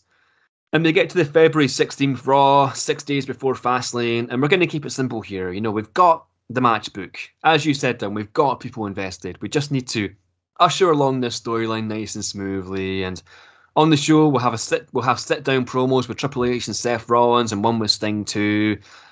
Triple H and Seth Rollins are going to continue to shit on Undertaker and Sting's fragile relationship, and Sting's going to address that as well. You know, Sting's going to look into the camera and address the Undertaker and says, you know, just just let me go out there, kick their asses, and we'll call it a night. All right, big man. We don't get a sit down promo from the Undertaker though. No way. We see Undertaker killing it in the gym. Show the Undertaker boxing, show him on the treadmill, show him bench pressing, lifting heavy chains, etc. Just have this guy look like a total fucking badass before Fastlane because we know he is. We just forgot in the last while because of what happened at WrestleMania. I want the final shot of the show to be Undertaker in stupendous shape, sweating buckets, and looking at the camera with his eyes rolled up. The Undertaker's fucking back, man. The Undertaker is back. And Fastlane rolls around. It's February 22nd, and well, it's time for the big one. It's time for The Undertaker and Sting to team up as they try to overcome one of the fastest driving stars in pro wrestling and Seth Rollins, as well as multiple time world champion Triple H. And well, we'll have the match, and of course, we have Sting and Undertaker winning, but there's one thing we need to be super clear here. So, in the match, there's not going to be any tension between Undertaker and Sting, as you predicted, Dylan. In the match, the, the main thing we're going to have here is just Undertaker being an absolute fucking beast. You know, it'll be his sensational performance which will lead to him and Sting winning the match, not Sting's. I mean, Sting's going to perform pretty well, but we're going to see Undertaker hit all the classics. Old school, the apron leg drop, big boot. He'll hit Rollins with the last ride and pin Triple H with a chokeslam followed by a tombstone. It's going to be Undertaker plays the hits, basically, which is basically because we need to inject some life back into this character after, after his defeat to Brock Lesnar at last year's WrestleMania. We need to remind people that this is that this is still the Undertaker, and you know we need Sting to realize that hey, he, he may have been wrong. And after the match, before the show ends, Sting offers the Undertaker a handshake. Undertaker accepts it, shaking Sting's hand briefly before turning away. And you know maybe there's a, a little development here. You know, I guess we're gonna have to find out on Monday Night Raw. And again, the beauty of doing a fantasy booking is that we can go to Monday Night Raw right now. So, Monday Night Raw, the night after Fastlane, February 23rd, we have Sting opening the show. He's displaying a, a few wounds from his tag match last night, but, but he certainly isn't in the shape he was in after the authority beatdown at the Royal Rumble. And Sting, he's obviously got a microphone in hand. He talks about last night and how he admits that he was wrong about The Undertaker because The Undertaker had by God, one of the best performances of his whole career at Fastlane. Sting was in total shock when he saw Undertaker throwing Seth and Triple H around the ring like it was 1998. Sting found out that Undertaker can still go, and maybe he really will be a challenge if they were to go one on one. So, you know what? As far as Undertaker's WrestleMania challenge goes, Sting's changed his mind. Sting accepts. Then we hear Undertaker, dressed in his full dead man gear, he walks onto the top of the ramp. The cameras get a good close up of him, and he nods his approval. It's official. It's happening. Dream match Undertaker versus Sting at WrestleMania 31. The two men share a brief stare down with Sting in the ring and Undertaker on the ramp. Sting again is the first man to break eye contact, opting instead to rally the crowd into a round of applause for Big Evil. Undertaker looks around at the fans who are clapping him, cheering him, applauding him for his performance last night. There's a hint of disgust in the face of the Undertaker, which is interesting. You know, this, the segment ends there. March 2nd, Raw, and for the next couple of weeks, in the build up to one of the most anticipated matches of all time, we're going to have Sting and The Undertaker compete in a tune up match each you know, it gets them on TV in the build up to the match, knocks off a little bit of ring rust, and puts a spotlight on a couple of mid carders who we're going to pair them against. So, I mean, this is going to be a, a, huge novelty. Sting and The Undertaker competing on Raw. So, Sting is going to go first. It's uh, Sting's first ever match on Monday Night Raw, and we're going to put him in, in a back and forth 10 minute match against Darren Young. And obviously, we're going to have Sting win with the Scorpion Deathlock, but it's nice to be able to give Darren Young a little rub by having Sting's first match on TV. And on the March 9th edition of Monday Night Raw, we're going to have Undertaker's first match on Monday Night Raw in how many years? Four. A couple. Um, unbelievably. Um, I, I, thought it'd be a lot longer than that, to be honest. So I was surprised myself. But on the 22nd of April 2013, The Undertaker teamed with Kane and Daniel Bryan to lose to The Shield. So there you go. But that was his first match on Raw since 2010. So, you know, I went off. But anyway. The Shield, they were great. I do remember The Shield. Wouldn't, wouldn't it be funny if Orange Cassidy was in The Shield instead of Roman Reigns? Uh, but but uh, take a really good booker to make that funny. Coming to Patreon this month. Plug. But yeah, back to the story. Undertaker's got a one-on-one match, and we're going to put him up against up-and-coming star Rusev. Very similar to Sting's match, it'll be a 10-minute back-and-forth affair with Undertaker winning with a tombstone and the big man. Now both men have had a tune-up match for WrestleMania, so all we need to do now is sit back and wait, and occasionally kind of prod the fire to keep it burning. So on the 16th of March edition of Monday Night Raw, we're going to keep it simple. We'll get WWE's awesome video package making team to play an absolute blinder and pull together the most epic video package possible for a dream match. It'll feature Undertaker and Sting's recent run-ins, but it's also going to have clips of them through, throughout both of their careers, thanks to WCW's ownership of the WCW tape library. But yeah, it, it'd be hard to not make this epic. Basically, you know, it's not going to be interrupted by Triple H this time either. So, once the package is over, we're going to get the message that Undertaker and Sting will meet face to face next week on Raw. And so, here we are, March twenty third, Monday Night Raw, just six days before WrestleMania, and we're going to have a face to face meeting between two of the biggest legends in the sport before their dream match. Sure has been a rocky road to get here, but we're here, and it's happening. Sting gets to the ring. Undertaker joins him, both men making huge, grandiose entrances worthy of their status. When they're both in the ring, the two men stare each other down, and Sting gets in the mic and has the crowd hanging on every goddamn word. And he says simply, You know, Undertaker, people have wanted this match for years. Ever since the good old days of the Monday Night Wars, people have dreamed of us finally going one on one. It's a match that everyone wants to see. And now that I finally respect you again, Undertaker, I'm delighted we can finally do this. And well, I know the folks in the back want us to come out and talk, but honestly, I think all the talking's been done, wouldn't you say? Everything's been said, so all we can do is wait six more days for Sting versus The Undertaker to finally, finally happen. And the crowd get behind this speech from Sting, even though, let's be honest, it's slightly cheeky. I mean, now that I finally respect you again, you know, that would get under a lot of people's skin. And, well, Undertaker. Undertaker snatches the microphone out of Sting's hand. Sting flinches in surprise. He wasn't expecting this. And Undertaker, he stares daggers at Sting. He stares at him for a long, long time as the crowd grow in anticipation. Undertaker brings a microphone to his lips and he says, Screw you. I ain't done talking. Hell, I've barely said a damn word so far. It's been you coming out here every week and talking about how I have yet to earn your respect, as if I give a crap. I don't need your respect, Sting. In case you haven't noticed, well, you've been wrestling for a couple of number two promotions over the last 25 years. I've been the measuring stick for everybody who has come through these doors. There ain't nobody who means nothing until they've gone one on one with The Undertaker. I make people famous, and the same goes for you, Stinger. You ain't the icon yet, at least until WrestleMania. I don't care what you've done elsewhere because you haven't done shit here other than when you had me backing you up. Honestly, now that I respect you again, who the hell are you to judge me? Even God himself cannot judge me. I am The Undertaker, and at WrestleMania, you are gonna rest in peace.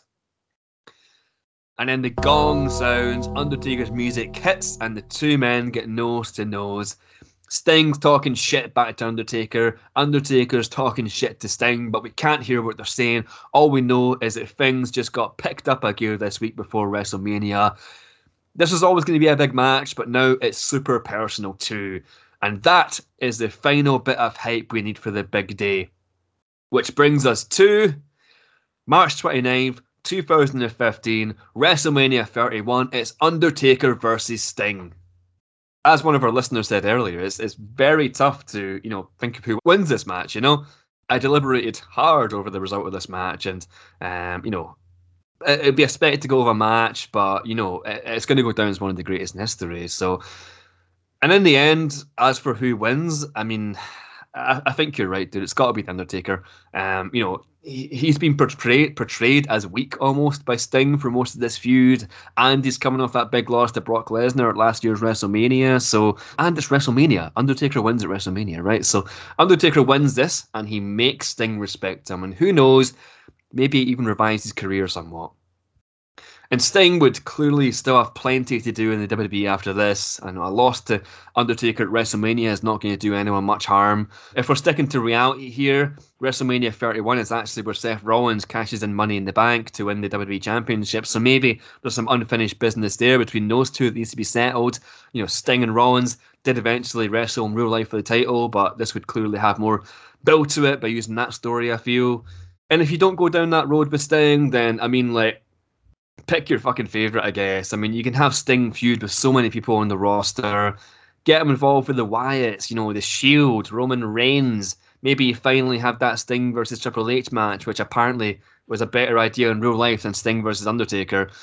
The possibilities are endless because Sting is still kicking ass in AEW these days. So, the, with hindsight being 2020, of course, I think it's clear that we could have had a pretty sweet Sting run in 2015 on Raw SmackDown. Anyway, that's probably the most words I've ever written for any fantasy booking. So yeah, I'm I'm pooped, but in conclusion, that's how you book the dream feud, the dream match between Undertaker and Sting. That's okay. Let me take up the the word count for a second. You can do take a, little break right there, and I'll. You got I'll this, yeah. I'll say some words. So number one, Stevie Richards versus Macho Man would be a great idea. um, That's well, next week, damn it let me say that I think you did a very good job of tying the authority into it, right? Because we all know the authority was a big thing back in in that time. Mm. They were really pushing that. And so with this storyline, you've kept it relevant by keeping a mention of that and working them into the storyline. So that by the end of it, like you said, Seth Rollins becomes heavyweight champion. There's unfinished business there.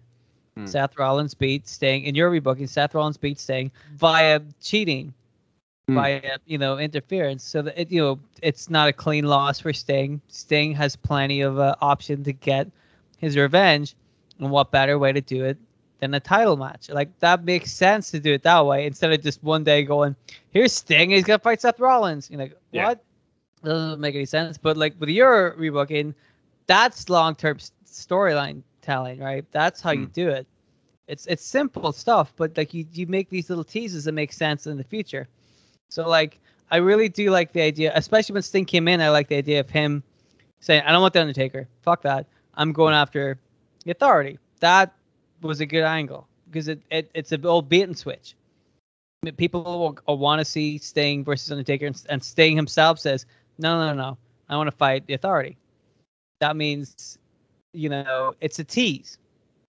but it's smart. It keeps it relevant, right? There was one little moment I like the idea of at the TLC pay per view when Sting was in the Raptors, and Uh-huh. then Triple H is like, I get, you know, the he calls it the security to get Sting out of the Raptors.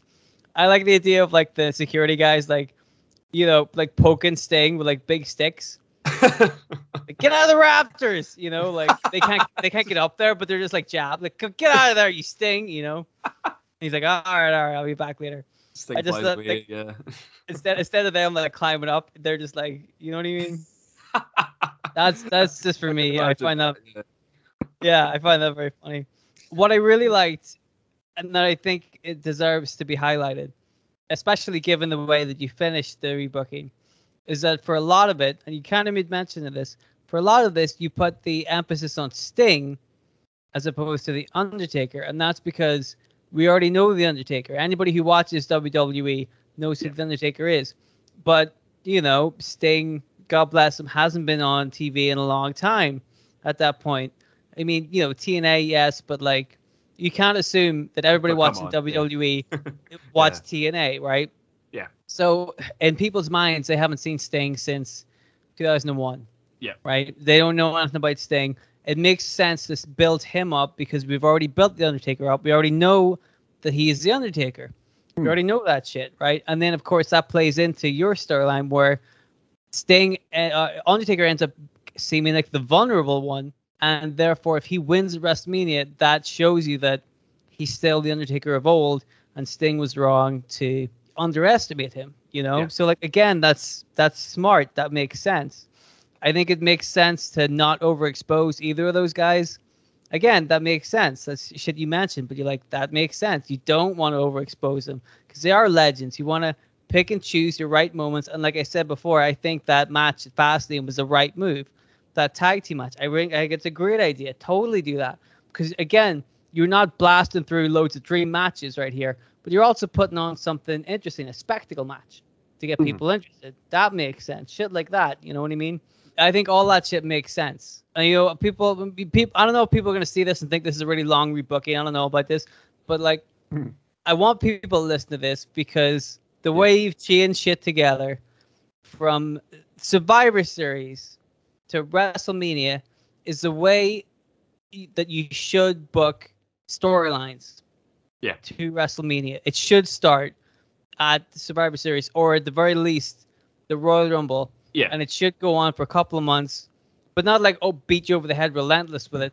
It should all make sense, and I think this storyline did. It all had story beats, and it it it, it, it had a couple of twists and turns, and it it made sense. That's the most important thing. It wasn't just Yeah. like here's Undertaker Sting, do do do do, you know, like they come in Yeah. in a hot air balloon or whatever. Like no, none of that shit. You have Yeah. something that makes it also. What was it you call him? Hi- Hippie trippy, hippie tripster, hippie tripsy. You got that in the rebooking. Happy Stevie- Tripsy, Happy Tripsy, yeah. Hippie tripsy. You got Stevie Richards in there. Yeah. Classic. Five stars. In, instant classic, yeah, instant Yeah. classic based on those two things there. But yeah, man, you're, you're absolutely right about building matches to WrestleMania. I mean, like, how often are they, are they doing that these days? You know, I, I mean, maybe we'll be proven wrong. Maybe Johnny Knoxville is going to go to and win the Royal Rumble and go to WrestleMania, but um, Fingers crossed. Fingers crossed it'll make for a good rebooking. But there's not enough slow burn these days. I mean, like um, I'm always putting AEW over, but they do slow burn really, really well. Um, you know, New Japan obviously famous for that, but WWE don't really um book beyond the next month anymore. And I think it needs to happen if you're the main. The premium wrestling product and TV for most people um, around the world, you know, you've got to have these storylines to keep people invested, not just a one month kind of flash in the pan, move on to the next challenger kind of thing. So, if you're booking this storyline between two of the biggest, literally two of the biggest legends in all of wrestling, you got to put everything into it. It can't just be, you know, Sting shows up at Fastlane and then suddenly that's him facing Undertaker. You got to put way more into it. Uh, you got to book it every week and. Again, not overexpose them. You know, let them know what's happening in the feud, but don't overexpose them, and um, you know, have it all kind of like culminate at that match at WrestleMania. So, but yeah, this was a a hell of a, a hell of a challenge to kind of book, but it was good fun. And um, yeah, literally the, the longest rebooking I've ever written. So um, that's that's cool. This is probably going to be the longest making kayfabe episode of all time, actually. uh, Looking at the, the counter we've got here. Yeah, but uh, but it all makes sense. It's all important. You know, Yeah. it's all. I mean, it's a cultivation. It's it's it shows how. Yeah, sure, we're a comedy podcast. Why not? But But also, like you know, we do take this shit seriously, and we do Yeah. try to rebook this stuff logically. And you've done that logically, and you've taken everything that was available to you in 2014, 2015, and applied it to this storyline. You know, That's it. We're, uh, we're not booking zombie turkeys every week. I'm certainly not. you never have, yeah. That's, that's just me. That's just me. But Yeah, but that's Um, it. You can book zombie turkeys one week and then an actual like proper epic storyline that makes sense. which also technically features a zombie if you class Undertaker as a, a yeah, dead. I mean that. Well, yeah, that's that's nothing we that. can do about that. Yeah, you know. But yeah, man, it's it's nice to have fun. But I mean, we like doing the serious ones as well. So I mean, you've got um you know plenty of uh, awesome serious rebookings you've had in the past as well. And same, yeah, like Undertaker and Sting's one that people have been asking for since like season one. So it's nice to finally be able to do it. But but hey, that that's it. That's it. Finally done. And um. You know what comes next. You know what comes after the rebooking and after the feedback from the co-host. To tell you what comes next, folks, it's time for kayfabe tombola.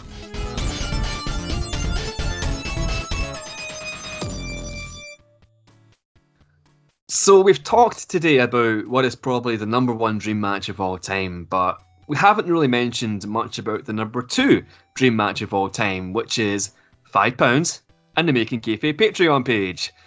That's right, for five pounds only, you can get access to twelve exclusive rebookings just like this one.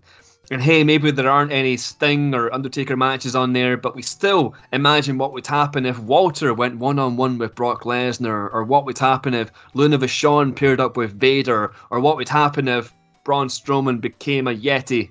Yeah, that's a fun one.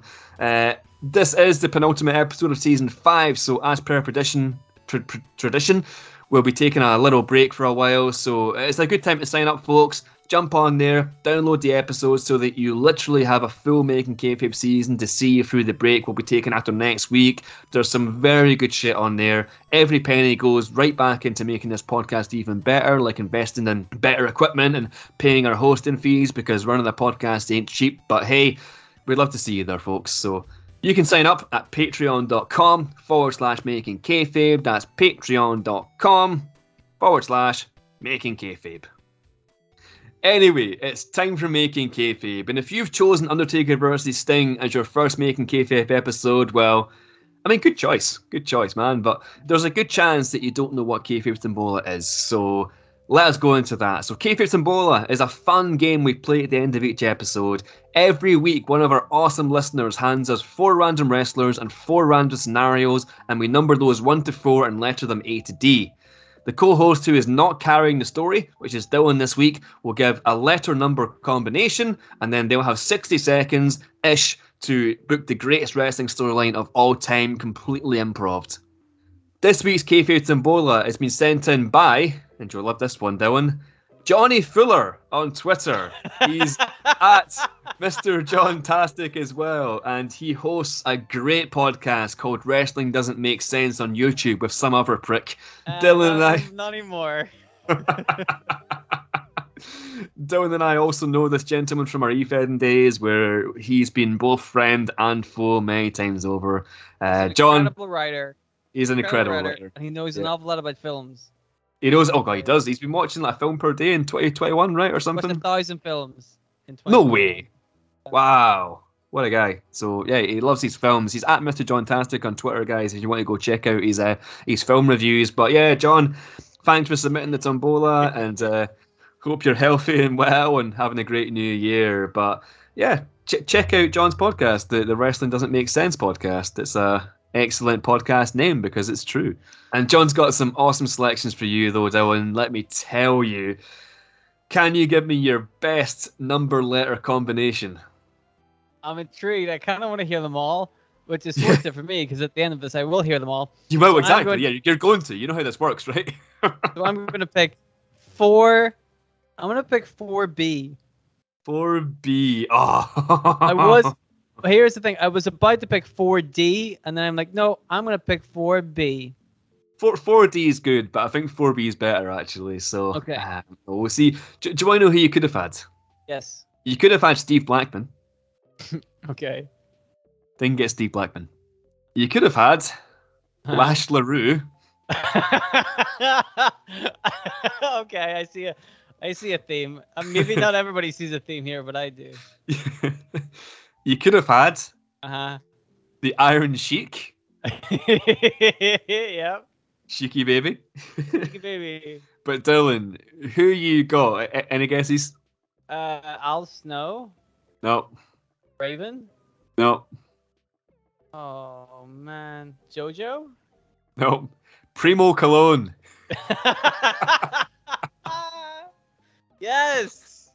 For those uh, listening who have no fucking idea why this is so funny, I think that's characters you've played in, in They're their all, old they're Fed, all right? characters I've played at some Yeah. point.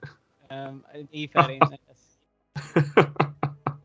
so Dylan, you've got Primo Cologne, but you know what what what's Primo going to be doing? That that's kind of the that that's what we need to figure out now. So you chose four B. So I'm going to tell you what you could have had, but you didn't get. You could have got Primo Cologne takes a bump on the head and wakes up thinking he's an intergalactic warlord from the planet Zarb who competes as a wrestler to prove why he's the greatest warrior in the galaxy. And that would have been classic. You didn't get that one. That's that's a classic Keith and Right Boiler up right there. Yeah, Yeah. that's it. Uh, you didn't get that. You could have got Primo Cologne. After all his friends turn on him, he forms a friendship with an inanimate object of Dylan's choice, which then develops into a run at the tag team titles. hmm You didn't get that. You could have got Primo Cologne is tasked by Vince McMahon to write the theme song for WrestleMania 38, but in typical weird Vince style, it has to be about pumping iron. That's quite good. But tell you what, Dylan, you actually got the best one here. I think uh, I, I fucking love this. So you got your your sixty seconds improv booking today for Kayfabe Tombola, Dylan is going to be Primo Cologne becomes the WWE's new accountant, tasked with somehow managing the budget so that they don't have to keep firing people before Vince McMahon can fire him. Okay, so hang on. So re- read it again real quick. I'm writing it down. Yeah, sure. Read it again. So Primo Cologne uh, becomes WWE's new accountant, and he is tasked with somehow managing the budget so that they don't have to keep firing people before Vince McMahon can fire him. Okay, I like that. So Primo Cologne basically in charge of WWE's budget at this stage. Um, you know, so he's got to answer to Okay. Vince McMahon. Primo Cologne, uh, WWE's new accountant, Yes, gonna balance the book so Vince doesn't fire people and eventually fire him. yes, Okay. that's it. So you know, you gotta. I don't know. Got to look at those overheads, and you got to look at those, um, you know, the the profits and losses and all the rest. So, are you, do, you, do you want to go? Are you ready? You ready to rock and roll? Yes. Let's well, I tell you what, I've got a fucking. You're gonna like this. yeah, I, I dude, I'm, I know I'm gonna like it. Uh, so I've got one minute on the clock here, mate. Um, that's a lie. I don't Make hold it. I mean, make, make it make it five. Let's just fucking take this episode all the way up to two hours, and let's just make it ten. Uh, but I mean, all right, Dylan, you've got sixty seconds ish to tell us all about how Primo Cologne becomes WWE's new accountant and is tasked with somehow managing the budget so that they don't have to keep firing people before Vince McMahon can fire him. I'm going to count you down, Dylan. Three, two, one. Balance those goddamn books. So as we all know, Triple H is in a pretty prime position in the WWE, and he looks like certain like he's going to be able to be the one pulling the, sh- the, the shots, pulling the shots, calling the shots in the WWE until Vince McMahon books him in a match, a ladder match, and in the in the contract thing in the ladder in the in the briefcase in the ladder briefcase up in the ladder is the whoever wins gets to be the accountant and Triple H is like this is perfect if I can get that I can do the accounting for the WWE, and therefore I can have as much money for NXT as I want. This is perfect. and then Vince is like, ah, but you forgot your opponent is Primo Cologne. And is like, what? My mortal enemy, Primo Cologne? No! I've never beaten this man one on one. This is true. I've never That's beaten true. this man one on one before. So Primo Cologne comes out and he's like, yeah, what do you think of this bitch? And of course, with his stunning ability that we all are familiar with, Primo Cologne, in just one of the most incredible ladder matches you've ever seen, manages to outwit the game or what was his name? Um, Hippie Tripsy. Manages to outwit Hippie Tripsy. And he gets the, the briefcase. He gets the accountancy job. So the first job he does, he takes a look at the records and he's like, shit, dude, we are fucked. We are up Dick Creek. We got to start firing people. Otherwise, the WWE is going to be in trouble. Uh, as we've seen recently, so many people got fired. So Primo Cologne thinks, ah, I know exactly what to do. How are we gonna save some money? What's the what's the most logical thing we can do here to save some money?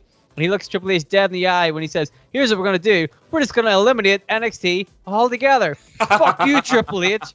And then he gets a contract that says NXT on it. And he rips it up and he throws it in the bin and he pisses on the bin and he sets the bin on fire and then he throws the bin out the window.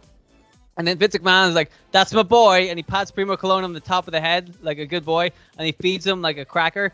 And uh, Triple H like turns around, and a little tear comes out of his eye, and then um, the credits roll. There you go. So it's fucking Primo's fault. It's fucking Primo's fault we lost William Regal. No, no, it isn't. In in a perfect world, it would be Primo's fault, but in the real world, God knows what the fuck happened. I explained it. I explained it. In real life, we can't explain it. We don't know what the fuck's going on. the why way the, the way you explained it. Yeah, Yeah, the way the way you explained it makes more sense, if anything. Right. So, you know, I- I'm happy to follow that logic. Because we know Triple H and Primo Colón enemies for a long time. Oh man, More than enemies. ar- arch nemesis. Yeah. yes. Yeah. Yes. That's why they don't work in the same company anymore. They couldn't. That's it. That's why they've never wrestled because they just they just fucking destroy each other. Tension was too much, man. Yeah. It was just too much. Yeah, Yeah, they destroyed the whole company. Exactly. you know? Yeah. Wh- When But you were is- when you were doing the Napola, I was googling as well if Primo and Triple H did wrestle, and if not, so yeah, you're spot on. See? Yeah. And this Yeah. is the thing. That's why. Now, this is your long-term storyline telling. Uh, yeah. Primo, Primo got rid of NXT to spite Triple H. That's part of the storyline. Ah. Adds the animosity to Tri- now. Triple H really fucking hates. Now we're doing the slow turn to make Triple H the face. Because nobody would have said Triple H is gonna be the face in Triple H versus Primo Colón. But we're we're we're turning. We're doing like the old Bret Austin gimmick. but with Primo and Triple We're, H. Hippie Tripsy. We're turning Primo and Triple H. Uh, the double turn. You you rarely see it, but if anybody's gonna be able to pull it off, it's Triple H and Primo Colón. exactly. Legends of our business, but I uh, Oh, thank man. you, thank you very much, John, for that. That was that you did not disappoint. That was wonderful. that's it. That- That's it. I was so happy when you sent it through, man. There's some great, Yes. great um, you know, Thank you. that could have gone so many ways, and all of them would be fucking hilarious. So, um, you know, cheers for that, John. Really appreciate it, dude. At Mr. John Tastic on Twitter, folks, and Yes. um, Follow him. Yeah. He's wonderful. Oh, he's great. He's a great dude. So that was Kayfabe Tombola, folks. If you want to get your Tombola featured in the final episode of season five next week, make sure you message us at Making Kayfabe on Twitter and Instagram or email us makingkayfabe at gmail.com. All we need are four wrestlers, four scenarios, and then you can get your Tombola featured on the final episode of season five.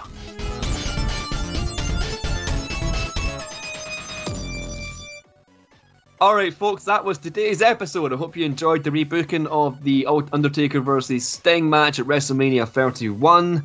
This is the penultimate episode of season five. There's one more to go. We've got Dylan coming back next week with a rebooking. But before we find out what that is, make sure you follow us at Making Kayfabe on Twitter, at Making Kayfabe on Instagram, YouTube, patreon.com forward slash making kayfabe. We're all about that. We're all everywhere, basically. Everywhere. World Wide Web. We're covering it, baby. Um, and, uh, World, World Wide Web, goddammit. What We're do we need to say? exactly. Just just www making kayfabe. Exactly. So, but yeah, uh, we're everywhere on the web, folks. And like I say, if you want to submit your tombola, get in there quick because a lot of people are going to be submitting their tombolas. So DM us, email us, hit us up on Patreon. Final one, final do. one of the season. final. You want to make sure that yours is the final one chosen, the final one listened to on season five. You want to make sure yours. So we're gonna have so many people are gonna be sending them in to try and get that coveted spot. And of course, if you send your tombolas in now, if we don't pick it for a season, the last one, season five, we will roll them over till season six. Oh so yeah. that's a little incentive as well. There's more coming. Let me tell you. You think Well, season you five the- was good? I tell you what the main incentive is. The main incentive is that you're going to get your your kayfabe tombola featured on the same episode as Stevie Richards versus the Macho Man. Oh yeah! Oh yes! Spooky. Macho Man. But in all seriousness, uh, D- Dylan's back Richards. next week. Yes. Dylan's back next week with the closing episode of season five. Dylan, eh, just in case you decide not to do Stevie Richards versus Macho Man, what are your Yeah. clues for lovely people next week? So my backup. Your backup, yeah. Let's let's call it your backup, yeah. if I find if I find that there is any issue whatsoever with rebooking Macho Man versus Stevie Richards in 2022, if there's any issue with that that I could find, and I don't Anything think that stands out, yeah. Yeah. I don't think so because it's a classic. You know, I'm, I think Stevie Richards retired, but I can get him back with this. Ma- I mean, Macho is definitely retired. The but I'll get Macho him back Man, with yeah, this, man. exactly. Oh, he's gonna want to fight a guy like Stevie Richards. The way we've been bigging him up, he's gonna be dying for it, you know. But, eh, but if that match doesn't uh, work out, then I do have a backup, and I don't want to give too much away about the backup, but it's gonna be another one of those uh, highly requested fan kind of ma- you know matches that fans talk about, kind of like this one. Hmm. Maybe not quite as high intensity, but it's one that people definitely have been talking about. It's quite recent, and it involves a stable, of course, Hmm. because you know me, I love ending the season with a stable. So it's a, it's a very well talked about stable Hmm.